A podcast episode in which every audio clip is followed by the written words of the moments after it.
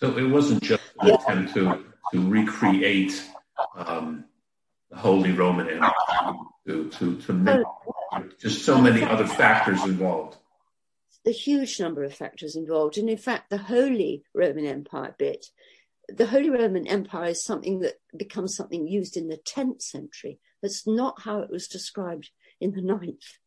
Charlemagne, when he was crowned emperor, was emperor of the Romans, governor of the Romans. It wasn't he was being created as the recreation of a Roman Empire. Subsequently, it was perceived as that and elaborated as that by people who were interested in creating this particular ideology and using it. But when he was made emperor, it was more a recognition of the strength of his rule. Imperium meant rule primarily. Um, they were aware of the Roman emperors. There's no mistake about that.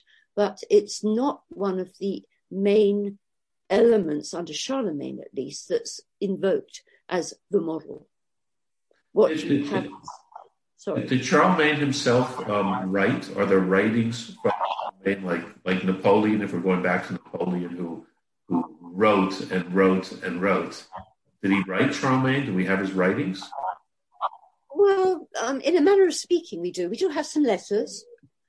We also have the capitularies and all the laws, and how much we think that these are him personally, or how much they are the fruit of consultation with a group of advisors, is something that people carry on arguing about. I think occasionally you can hear a voice or even a note of exasperation if people aren't following up his regulations or what he's told them to do. There's one very interesting letter from around 811 where he's writing to one of his officials in the north of the country saying, Look, if you haven't understood what I told you last time, then get somebody to read it to you this time so that you really do understand what I want you to do. So that there are elements, little elements here and there of the, the very personal voice. But those capitularies done, if they are in, whether personally or in collaboration with his advisors, do enunciate an enormous set of regulations and things that he wants achieved, ways of organizing things, ways of keeping an eye on things. And he's setting up a really very powerful system of communication right across his empire, where delegated power and delegated officials are actually trying to administer and sort out things on the ground. what, what is the capitulary? We want to focus now on the Jewish aspect of Charlemagne. Well, what exactly was yeah. that? And was that something different, unique, or a continuation of policies that he inherited? Well, the he, to some extent, I think he's inheriting his father's attitude towards the Jews, which was essentially very similar to that that's enunciated in Roman law. In other words, let them get on with their religion, but what we do not want them do doing is controlling Christians in any way. So they mustn't have Christian slaves, and their interaction with Christians um, needs to be such that it's not going to mean that Christians suffer as a consequence. But as far as we can tell, I think one needs to backtrack a bit and think, well, how many Jews were there in the Carolingian Empire? That's one important question. And the second is, what was the Carolingian knowledge of the Jews and Jewish history anyway? What kind of sense or perception of Jewish communities might they have had? Now, in the first instance, we know really appallingly little we hear occasionally about Jews in Narbonne, which was the area taken over by, begun by Pippin, but actually succeeded in taking over under Charlemagne. And Narbonne and Aquitaine, where there were Jewish communities, we know there were Jews in Lyon, were certainly under Carolingian rule from then on. We know that also there was a community of Jews in Mainz, but that may, might have been a development slightly later in the early 9th century. So as communities of people, we know very, very little. Occasionally, you get a reference to a particular individual, or you can guess at the existence of an individual. For instance, there's a man called Isaac, who is the man who comes with, uh, is part of the legation to Harun al Rashid and is associated also with the knowledge of what to do about the elephant that Harun al-Rashid sent as a gift. He, he understood. And it's thought that Isaac might have been an interpreter who knew the languages that were necessary, Hebrew and Arabic, and could therefore, and as well as Latin, and could therefore be very useful as part of an embassy.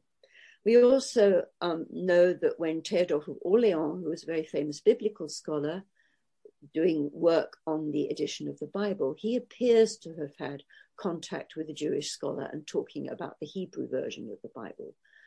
We also know that one of the bishops of Agobard, a little, uh, one of the bishops of Lyon, a little bit later than Charlemagne, really didn't like Jews at all, but he was taking one of the attitudes that was common among some Christians, where simply the exegetical um, view of hostility towards the Jews was something that was preserved.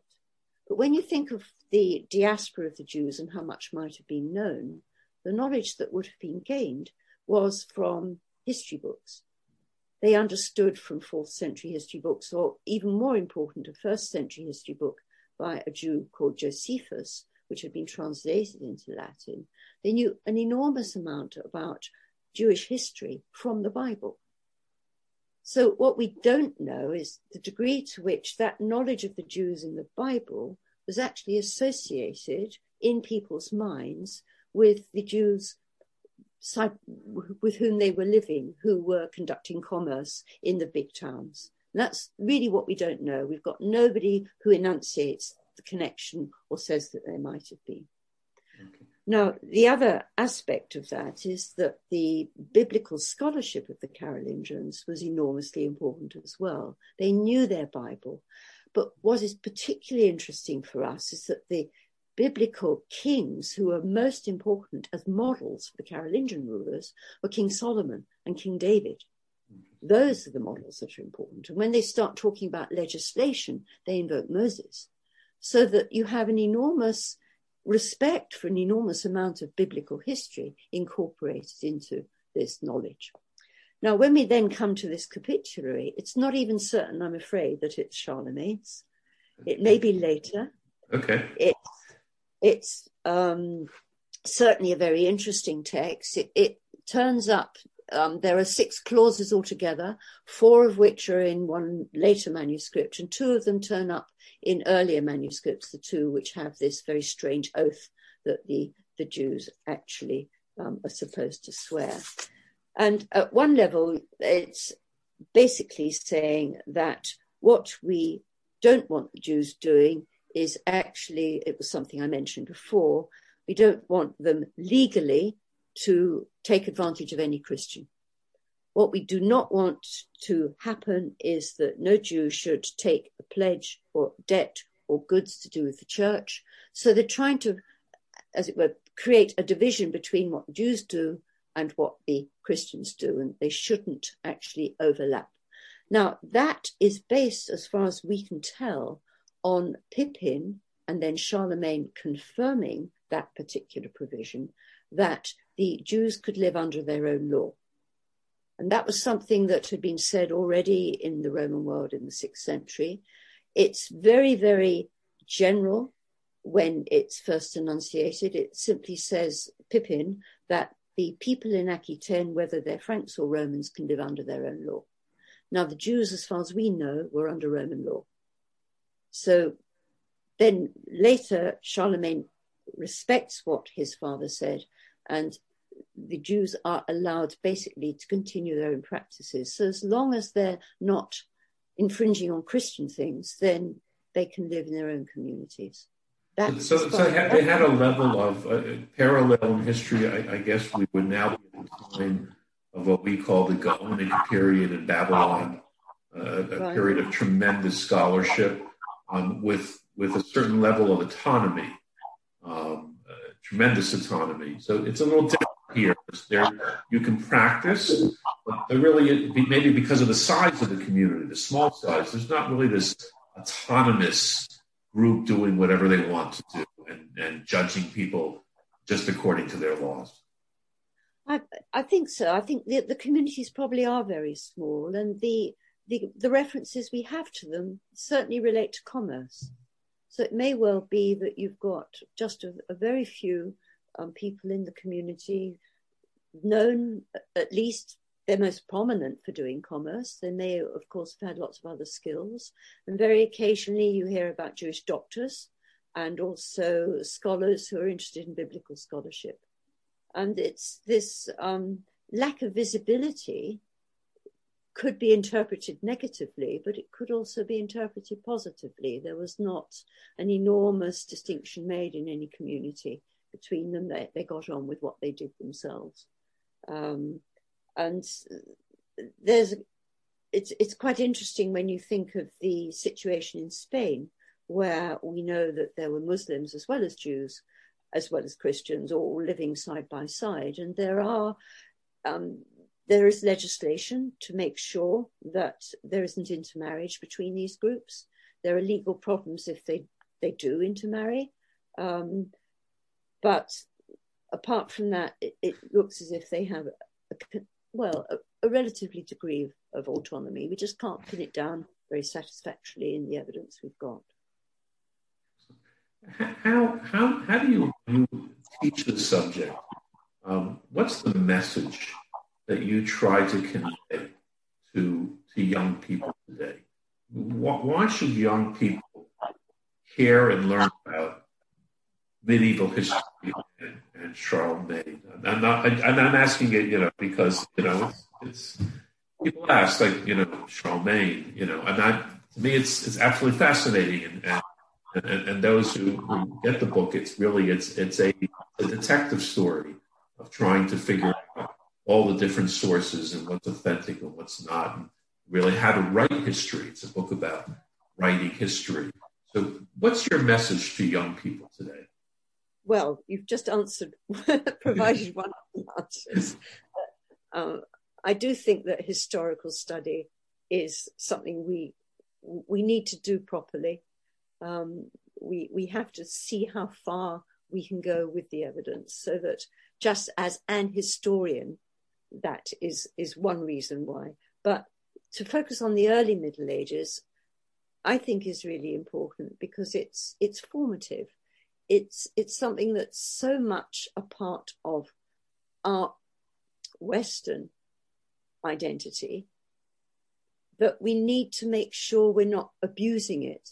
We need to make sure we've got it clear in our minds what was possible, what wasn't possible, it's, it's a way of teaching people how to understand the past on its own terms, in its own right, in relation to the evidence that survives.